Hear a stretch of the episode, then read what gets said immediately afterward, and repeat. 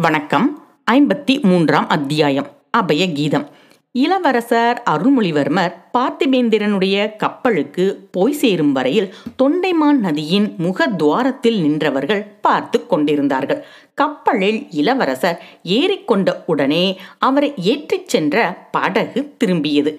சேனாதிபதி பூதி விக்ரமகேசரி குதூகலம் அடைந்திருந்தார் என்று அவருடைய முகக்குறி காட்டியது. ஆண்டவன் நம் கட்சியில் இருக்கிறார். சந்தேகம் இல்லை இளவரசரின் திருமேனியில் உள்ள சங்கு சக்கர சின்னங்கள் பழுதாக போய்விடுமா? பார்த்திபேந்திரன் அவரை பத்திரமாக காஞ்சி கொண்டு போய் சேர்த்து விடுவான். நாமும் நம் படைகளுடன் தஞ்சையை நோக்கி புறப்பட வேண்டியதுதான் என்று தமக்கு தாமே சொல்கிறவர் போல் கொடும்பாளூர் வேளார் உரத்துச் சொல்லிக் கொண்டார். உடனே பக்கத்தில் இருந்த ஆழ்வார்க்கடியானை பார்த்தார். வைஷ்ணவனே நீ இங்கு நிற்கிறாயா? அதனால் பாதகம் இல்லை முதன் மந்திரியின் அந்தரங்க ஒற்றனுக்கு தெரியாதது என்ன இருக்கிறது? சரி நீ என்ன செய்ய போகிறாய்? மாந்தோட்டத்துக்கு என்னுடன் வரப்போகிறாயா? என்று கேட்டார் இல்லை ஐயா முதன் மந்திரி எனக்கு இட்ட இன்னும் ஒரு வேலை நான் செய்ய வேண்டி இருக்கிறது அது என்னப்பா? ஆழ்வார்க்கடியான் சற்று தூரத்தில் ஊமை ராணியும் பூங்குழலியும் நின்ற இடத்தை நோக்கினான் அந்த பெண்களை பற்றிய விஷயமா? என்றார் சேனாதிபதி. அவர்களில் ஒருவரை பற்றியதுதான். இலங்கையில் இத்தகைய ஊமை ஸ்திரீ ஒருத்தியை பார்க்க நேர்ந்தால் அவளை எப்படியாவது தஞ்சாவூருக்கு அழைத்து வரும்படி முதன் மந்திரி கட்டளை இட்டிருக்கிறார். நல்ல வேலை உனக்கு கொடுத்தார். அதை காட்டிலும் இலங்கை கடல்களில் அடிக்கும் புயற் காற்றுகளில் ஒன்றை பிடித்துக்கொண்டு வரும்படி உனக்கு சொல்லி இருக்கலாம் அந்த ஊமை ஸ்திரீயை பிடித்துக்கொண்டு போவது அவ்வளவு சுலபமாய் இருக்கும்.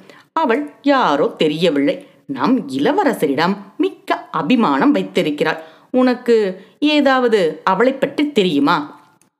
அவள் ஊமை என்பதும் பிறவி செவிடு என்பதும் தெரியும். அவளை அழைத்துச் செல்வதைக் காட்டிலும் புயற்காற்றை கூண்டினில் அடைத்துக்கொண்டு போவது சுலபம் என்றும் தெரியும். ஆயினும் என் எஜமானர் சொல்லியிருக்கிறபடியால் ஒரு பிரயத்தனம் செய்து பார்ப்பேன். இந்த ஓடக்கார பெண்ணுக்கும் அவளுக்கும் கூட சிநேகம் போல் இருக்கிறது. இரண்டு பேரும் ஜாடகினால் பேசிக்கொள்வதை பார். அந்த பெண்ணை இங்கே கூப்பிடு. அவளுக்கு ஓர் எச்சரிக்கை செய்ய வேண்டும். ஆழ்வார்க்கடியான் அந்த பெண்களின் அருகில் சென்று பூங்குழலியிடம் சேனாதிபதி அழைப்பதை கூறினான் பூங்குழலி ஊமை ராணியை விட்டு பிரிந்து சேனாதிபதியை அணுகினாள். இதோ பார்ப்பெண்ணே நீ வெகு புத்திசாலி. நல்ல சமயத்தில் வந்து முக்கியமான செய்தி சொன்னாய். சோழ குலத்துக்கு பெரிய உதவி செய்தாய். இதை நான் என்றும் மறக்க மாட்டேன். தக்க சமயத்தில் தகுந்த பரிசில் கொடுப்பேன் என்றார். பூங்குழலி வந்தனம் ஐயா எனக்கு பரிசில் எதுவும் தேவையில்லை என்று பணிவுடன் சொன்னாள். தேவையில்லை என்றால் யார் விடுகிறார்கள்? இந்த குழப்பமெல்லாம் கொஞ்சம் அடங்கட்டும். பிறகு பிறகு சோழ நாட்டு சைனியத்தில் வீராதி வீரனாக பார்த்து உனக்கு திருமணம் செய்து வைக்கிறேன். உனக்கு வாய்க்கின்ற கணவன் அற்ப சொற்பமானவனாய் இருந்தால் போதாது. பீமசேனனாக இருக்க வேண்டும். இல்லாவிட்டால் அவனை கண்ணிலே விரலை கொடுத்து ஆட்டி வைத்து விட மாட்டாயா? என்று சேனாதிபதி கூறி புன்னகை புரிந்தார். பூங்குழலி தரையை பார்த்தபடி நின்றாள். அவள் உள்ளத்தில் கோபம் பொங்கியது. ஆனால் அதை அச்சமயம் காட்டிக்கொள்ள விரும்பவில்லை. இந்த முரட்டு கிழவரிடம் சண்டை பிடிப்பதில் பயன் என்ன?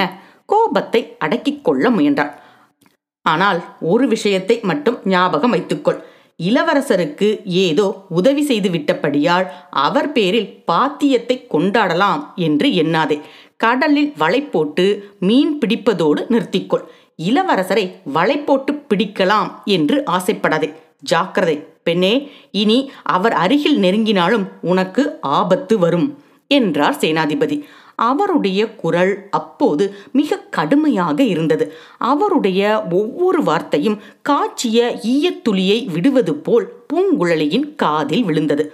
அந்த கிழவனாருக்கு பதிலுக்கு பதில் காரசாரமான வார்த்தைகளை சொல்ல வேண்டும் என்று பூங்குழலி விரும்பினாள். ஆனால் பேச இயலவில்லை. தொண்டையை அடைத்தது. காதில் விழுந்த காய்ச்சிய ஈயத்துளிகள் கண் வழியாக வெளிவந்தன போல் வெப்பமான கண்ணீர் துளிகள் தோன்றி கண்களை எரிய செய்தன. குனிந்த தலை நிமிராமல் பூங்குழலி திரும்பினாள். கடற்கரைக்கு எதிர்ப்பக்கம் நோக்கி நடந்தாள். நடை மெதுவாக ஆரம்பமாயிற்று. வர வர வேகம் அதிகரித்தது. ஊமை ராணி இருந்த திசையை ஒரு கணம் கடைக்கண்ணால் பார்த்தாள். அவள் அருகில் ஆழ்வார்க்கடியான் நின்று ஏதோ அவளிடம் தெரிவிக்க முயன்று கொண்டிருப்பதை கண்டாள். மனிதர்கள் உள்ள இடத்திலேயே தான் இருக்கக்கூடாது என்ற எண்ணம் அவளுக்கு தோன்றியது. மனித குரலை கேட்க பிடிக்கவில்லை. ஆ மனிதர்கள் எத்தனை கொடூரமானவர்கள்! எதற்காக இவ்வளவு குரூரமான சொற்களை பேசுகிறார்கள்? எல்லாரும் ஊமைகளாகவே இருந்துவிட்டால் எவ்வளவு நன்றாயிருக்கும்! சிறிது நேரம் காட்டில் புகுந்து சென்ற பிறகு தொண்டை மாநாட்டின் கரையை அடைந்தாள் அந்த கரையோடு உள்நாட்டை நோக்கி நடந்தாள் அவளுடைய படகை விட்டிருந்த இடத்தை குறிவைத்து நடந்தாள் ஆம் சீக்கிரம் அந்த படகை போய் சேர வேண்டும். படகில் ஏறி கொள்ள வேண்டும். தன்னந்தனியாக கடலில் செல்ல வேண்டும். மனிதர்களுடைய குரல் காதில் விழ முடியாத நடுக்கடலுக்கே போய்விட வேண்டும். துடுப்பை சும்மா வைத்து விட வேண்டும். அலைகளில் முத்துண்டு படகு மிதந்து மிதந்து போக வேண்டும். தானும் அதில் போய்க் கொண்டிருக்க வேண்டும். எல்லையில்லாத கடலில் முடிவில்லாமல் போய்க் கொண்டிருக்க வேண்டும். அப்போதுதான் அலைப்பட்ட தன் உள்ளம் அமைதி பெறும். சேனாதிபதியின் வார்த்தையினால் நொந்த உள்ளத்தில் வேதனை தீரும். ஆத்திரம் தணிந்து ஆறுதல் உண்டாகும். அந்த பொல்லாத கிழவன் என்ன சொன்னான்? வலை போட்டு கடலில் மீன் பிடிப்பதோடு நிறுத்திக்கொள். இளவரசருக்கு வலை போடாதே என்றான். நானா இளவரசருக்கு வலை போடுகிறேன். சிச்சி அந்த கிழவனின் புத்தி போன போக்கை பார். ஆம் தரையில் வாழும் மனிதர்களைக் காட்டிலும் கடலில் வாழும் மீன்கள் எவ்வளவோ நல்ல ஜந்துக்கள். அவை இப்படியெல்லாம் கொடூரமாக பேசுவது இல்லை. ஆழ்கடலில் நீந்தியும் மிதந்தும் எவ்வளவு ஆனந்தமாக காலங்களிக்கின்றன. அவற்றுக்கு கவலை ஏது துயரம் ஏது? ஆகா நான் கடலில் வாழும் மீனாக பிறந்திருக்க கூடாதா? அப்படி பிறந்திருந்தால் இந்த உலகத்தின் துயரங்கள் தூவேஷங்கள் ஆசாபாசங்கள் கோபாதாபங்கள் இவற்றில் அகப்பட்டு கொள்ளாமல் சதா சர்வ காலமும் ஆழ்கடலில் நீந்தி நீந்தி போய்கொண்டிருக்கலாம் அல்லவா? அப்போது தன்னையும் இளவரசரையும் பிரிப்பதற்கோ வஞ்சகம் செய்வதற்கோ விஷமமாக பேசுவதற்கோ யாரும் இருக்க மாட்டார்கள் அல்லவா? இல்லை இல்லை அதுவும் நிச்சயமில்லை. அங்கேயும் இந்த பொல்லாத மனிதர்கள் வந்து வலை போட்டு பிடித்துக்கொண்டு போக பார்ப்பார்கள். இரண்டு மீன்களில் ஒன்றை மட்டும் கொண்டு போனாலும் போவார்கள். பாதகர்கள். பூங்குழலியின் மனதில் பொங்கிய ஆத்திரம் அவளுடைய கால்களுக்கு அளவில்லாத விரைவை கொடுத்தது. சூரியன் உச்சிவானுக்கு வந்த சமயம் அவள் படகை விட்டிருந்த இடத்தை அடைந்து விட்டாள். நல்ல வேளை படகு விட்டிருந்த இடத்தில் கட்டி போட்டபடியே இருந்தது. அவளுடைய ஆறுயிர் தோழி அந்த படகுதான். அவளுடைய அடைக்கல ஸ்தலம் அந்த படகுதான். துன்பமும் துரோகமும் சூழ்ந்த இந்த பொல்லாத உலகத்தில் தனக்கு அமைதியும் ஆனந்தமும் அளிப்பது அந்த ஜான் அகலத்து படகுதான். அதை யாரும் அடித்துக்கொண்டு போகாமல் விட்டு வைத்தது பெரிய காரியம். இனி எது எப்படியாவது போகட்டும். இளவரசரை அந்த கிள சேனாதிபதி காவல் புரியட்டும். கொடும்பாளூர் வீட்டுப் பெண்ணையே அவர் கழுத்தில் கட்டி விடட்டும். அதனால் எனக்கு என்ன? என் படகு இருக்கிறது துடுப்பு இருக்கிறது கையில் வலிவு இருக்கிறது விசாலமான கடலும் இருக்கிறது. சமுத்திரராஜனே உன் அருமை புதல்வியை வேறு யார் கைவிட்டாலும் நீ கைவிட மாட்டாய் அல்லவா? சமுத்திரகுமாரி என்று இளவரசர் திருவாயினால் கூறியதை பொய்யாக்க மாட்டாயல்லவா பூங்குழலி படையில் ஏறிக்கொண்டாள். கடலை நோக்கி படகை செலுத்தினாள். நதியின் ஓட்டத்தோடு சென்றபடியால் சீக்கிரத்திலே தொண்டை மாநாட்டின் முகத்வாரத்தை அடைந்து விட்டாள் பின்னர் கடலில் படகை செலுத்தினாள். சிறிது நேரத்துக்கெல்லாம் சூளைக்காற்று அடிக்கப் போகிறது என்று அவளுக்கு தெரிந்து போயிற்று. சூளைக்காற்றின் முன் அறிகுறிகளை அவள் நன்கு அறிந்திருந்தாள். முதல் நாள் இரவு சந்திரனை சுற்றி சாம்பல் நிற வட்டம் காணப்பட்டது. இன்றைக்கு பகலெல்லாம் ஒரே புழுக்கமாக இருந்தது. மரங்களில் இலை அசையவில்லை. அதோ தென்மேற்கு மூலையில் கரிய மேகத்திட்டுக்கள் கிளம்பிவிட்டன சீக்கிரத்தில் சூழிக்காற்று அடிக்கப் போவது நிச்சயம். கடலின் கொந்தளிப்பு அற்புத காட்சியா இருக்கும். கடலில் அகப்பட்டு கொள்ளக்கூடாது. பூதத்தீவுக்கு போய் தங்கி இருப்பது நல்லது. அங்கே தங்கி இருந்தால் சூழிக்காட்டினால் கடலிலே உண்டாகும் அல்லோல கல்லோலத்தை நன்றாக பார்த்து கழிக்கலாம். காற்று அடித்துவிட்டு போன பிறகு கடலிலும் கொந்தளிப்பு சிறிது அடங்கிய பிறகு படகை கடலில் செலுத்திக் கொண்டு கோடிக்கரைக்கு போகலாம். இப்போது என்ன அவசரம்? கோடிக்கரைக்கு இப்போது அந்த மரக்கலம் அநேகமாக போயிருக்கலாம். நல்ல வேல் சூழிக்காட்டில் அது அகப்பட்டு கொண்டிராது. இளவரசர் இத்தனை நேரம் பத்திரமாய் போய் அங்கே இறங்கி இருப்பார். அல்லது ஒருவேளை மாமல்லபுரத்துக்கே போயிருந்தாலும் போயிருப்பார். எங்கே போயிருந்தால் நமக்கென்ன? சூழிக்காட்டில் அகப்பட்டு கொண்டிருக்க மாட்டார். அந்த வரைக்கும் திருப்தி அடையலாம். சோழிக்காற்று தொடங்குவதற்கு முன்னால் அடியோடு காற்று நின்று போயிருந்தபடியால் மரக்கழங்கள் பாய் விரித்திருந்தும் கடலில் போக முடியவில்லை என்பது பூங்குழலிக்கு தெரியாது. ஆகையால் இத்தனை நேரம் அக்கறை போய் சேர்ந்திருக்கும் என்றே நினைத்தாள். சேனாதிபதி இளவரசருக்கு வலை போடாதே என்று சொன்னது அடிக்கடி அவளுடைய மனதில் தோன்றி துன்புறுத்தி கொண்டிருந்தது. ஆகையால் கோடிக்கரைக்கு தானும் உடனே போக வேண்டாம் என்று எண்ணினாள். பூதத்தீவிலே தங்கியிருந்து சூழிக்காட்டின் அட்டகாசங்களை வேடிக்கை பார்த்து கொண்டிருந்து விட்டு பிறகு சாவகாசமாக புறப்பட தீர்மானித்தாள். தொண்டைமா நாட்டின் முகத்வாரத்திலிருந்து பூதத்தீவு அதிக தூரத்தில் இல்லை. ஆகையால் புறப்பட்ட ஒரு நாளிகை நேரத்துக்குள் அங்கே போய் சேர்ந்து விட்டாள்.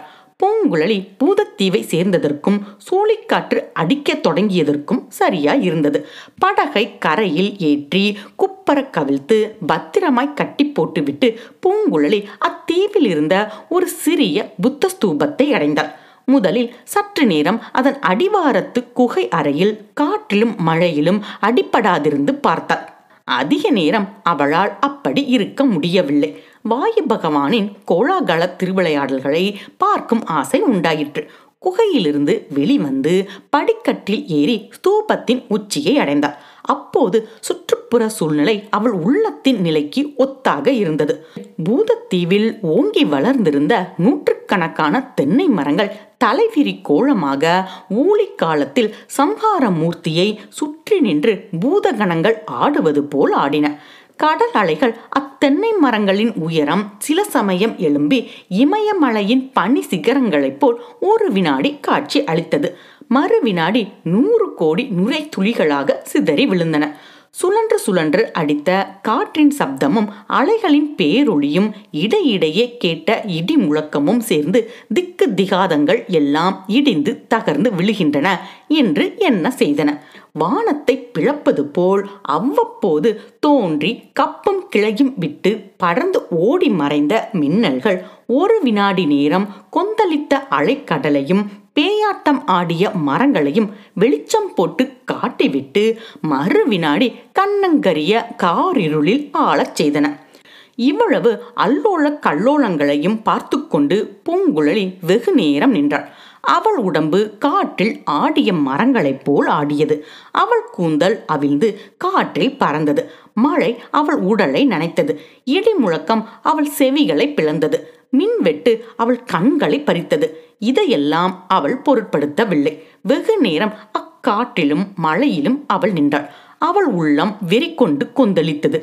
தன்னை சுற்றிலும் நடைபெறும் அற்புத கோலாகலமெல்லாம் தான் பார்த்து கழிப்பதற்காகவே நடப்பதாக எண்ணி பெருமிதத்துடன் அனுபவித்துக் கொண்டிருந்தாள்.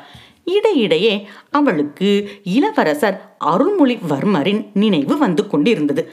சமயம் அவர் கோடிக்கரை சேர்ந்து பத்திரமான இடத்தில் தங்கியிருப்பார் என்று எண்ணினாள் ஒருவேளை தன் பெற்றோர் வீட்டிலே கூட தங்கியிருக்கலாம். அல்லது நாகப்பட்டினம் சென்று அங்கே ராஜ மாளிகையில் தங்கியிருக்கலாம்.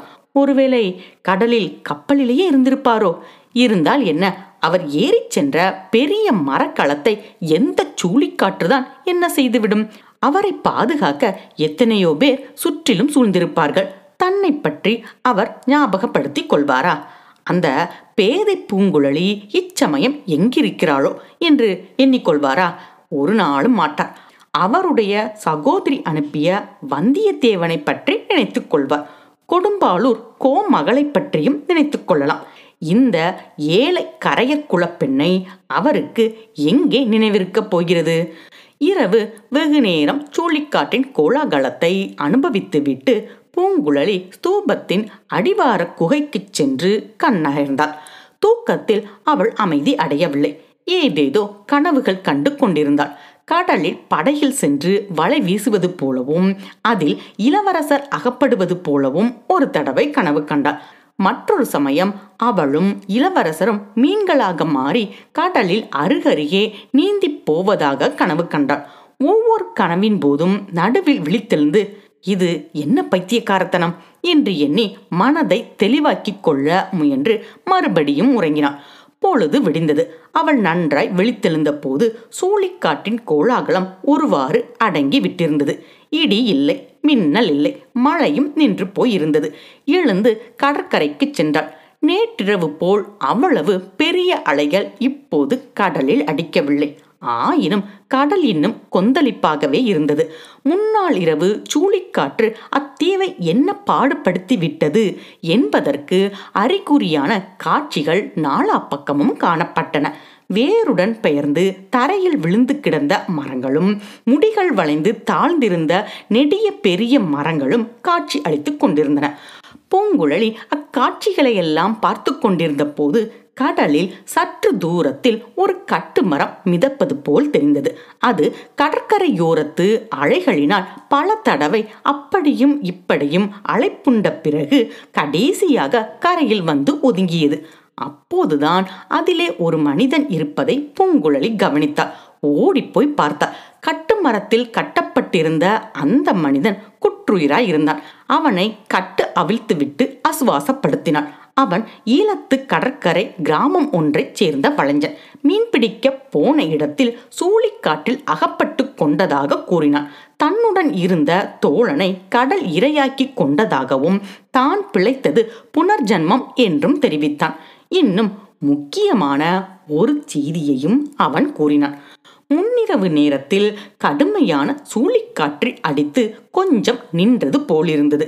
எங்களைச் சுற்றிலும் காரிருள் சூழ்ந்து இருந்தது. திடீரென்று ஒரு பேரிடி இடித்தது. அப்போது தோன்றிய மின்னல் வெளிச்சத்தில் இரண்டு மரக்கலங்கள் தெரிந்தன. ஒரு மரக்கலம் தீப்பிடித்து எரிய தொடங்கியது. அந்த பயங்கரமான காட்சியை சிறிது நேரம் பார்த்து கொண்டிருந்தோம். அதில் மனிதர்கள் அவசர நடமாட்டம் தெரிந்தது. பிறகு தீப்பிடித்த கப்பல் கடலில் மூழ்கி விட்டது. மற்றொரு மரக்களம் இருட்டில் மறைந்து விட்டது என்று அம்மனிதன் தட்டு தடுமாறி கூறினான். இதை கேட்டவுடனே பூங்குழலிக்கு இளவரசரை ஏற்றிச் சென்ற கப்பல் அவற்றில் ஒன்றாயிருக்குமோ என்ற ஐயம் உதித்தது. அப்படி இருக்க முடியாது என்று நிச்சயம் அடைந்தார் கடலில் எத்தனையோ கப்பல்கள் வந்து கொண்டும் போய்க்கொண்டும் இருக்கும். அதை பற்றி நமக்கு என்ன கவலை? ஆனாலும் தீப்பிடித்த கப்பலில் இருந்தவர்களில் சிலர் கடலில் விழுந்திருக்க கூடும். இந்த கட்டுமரத்து வளைஞ்சனை போல் அவர்களில் யாராவது கையில் அகப்பட்டதை பிடித்துக்கொண்டு தத்தளிக்க கூடும். அவர்களுக்கு ஏன் நாம் உதவி செய்யக்கூடாது படகில் ஏறிச் சென்று அப்படி தத்தளிக்கிறவர்களை ஏற்றிக்கொண்டு வந்து ஏன் கரை சேர்க்க கூடாது? பின்னே இந்த ஜென்மம் எதற்காகத்தான் இருக்கிறது?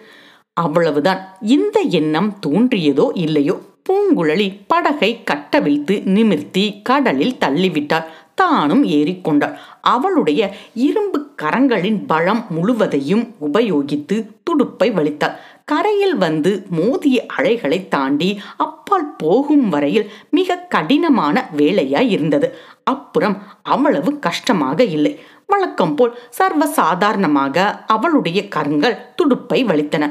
படகு உல்லாசமாக ஆடிக்கொண்டு மெல்ல மெல்ல நகர்ந்து சென்றது. பூங்குழலியின் உள்ளத்தில் குதூகலம் பொங்கியது.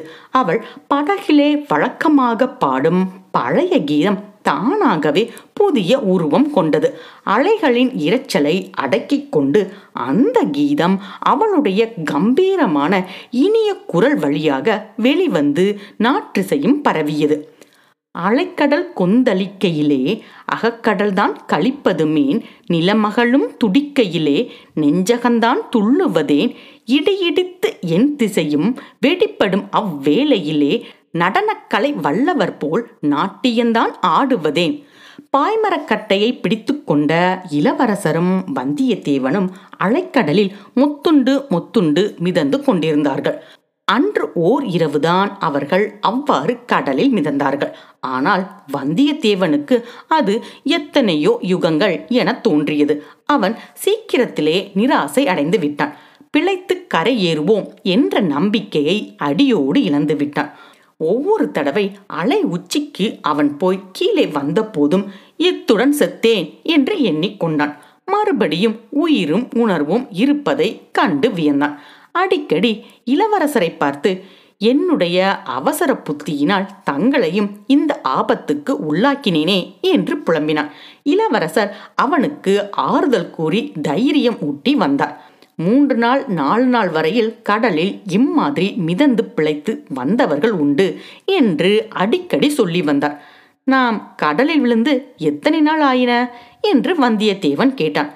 இன்னும் ஒரு ராத்திரி கூட ஆகவில்லையே என்றார் இளவரசர். பொய் பொய் பல நாட்கள் ஆகியிருக்க வேண்டும் என்றான் வந்தியத்தேவன். கொஞ்ச நேரத்துக்கெல்லாம் அவனுக்கு இன்னொரு கஷ்டம் ஏற்பட்டது. தொண்டை வறண்டு போய் தாகம் எடுத்தது.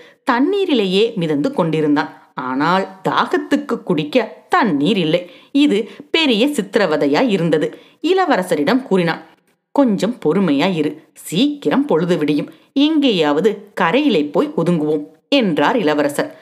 சிறிது நேரம் பொறுத்து பார்த்தான். முடியவில்லை. ஐயா என்னால் இந்த சித்திரவதையை பொறுக்க முடியாது. கட்டை அவிழ்த்து விடுங்கள். கடலில் மூழ்கி சாகிறேன் என்றான். இளவரசர் மீண்டும் தைரியம் கூற முயன்றார். ஆனால் பழிக்கவில்லை. வந்தியத்தேவனுக்கு வெறி மூண்டது. தன்னுடைய கட்டுக்களை தானே அவிழ்த்து கொள்ள முயன்றான் இளவரசர் அதை பார்த்தார். அருகில் நெருங்கிச் சென்று அவனுடைய தலையில் ஓங்கி இரண்டு அறை அறைந்தார். வந்தியத்தேவன் உணர்வை இழந்தான். அவன் மறுபடி உணர்வு பெற்ற போது பொழுது விடிந்து வெளிச்சமாய் இருப்பதை கண்டான். அலைகளின் ஆரவாரமும் சிறிது அடங்கி இருந்தது. சூரியன் எங்கேயோ உதயமாகி இருக்க வேண்டும். ஆனால் எங்கே உதயமாகி இருக்கிறது என்று பார்க்க முடியவில்லை. இளவரசர் அவனை அன்புடன் நோக்கி தோழா சமீபத்தில் எங்கேயோ கரை இருக்க வேண்டும். தென்னை மரம் ஒன்றின் உச்சியை சற்று முன் பார்த்தேன்.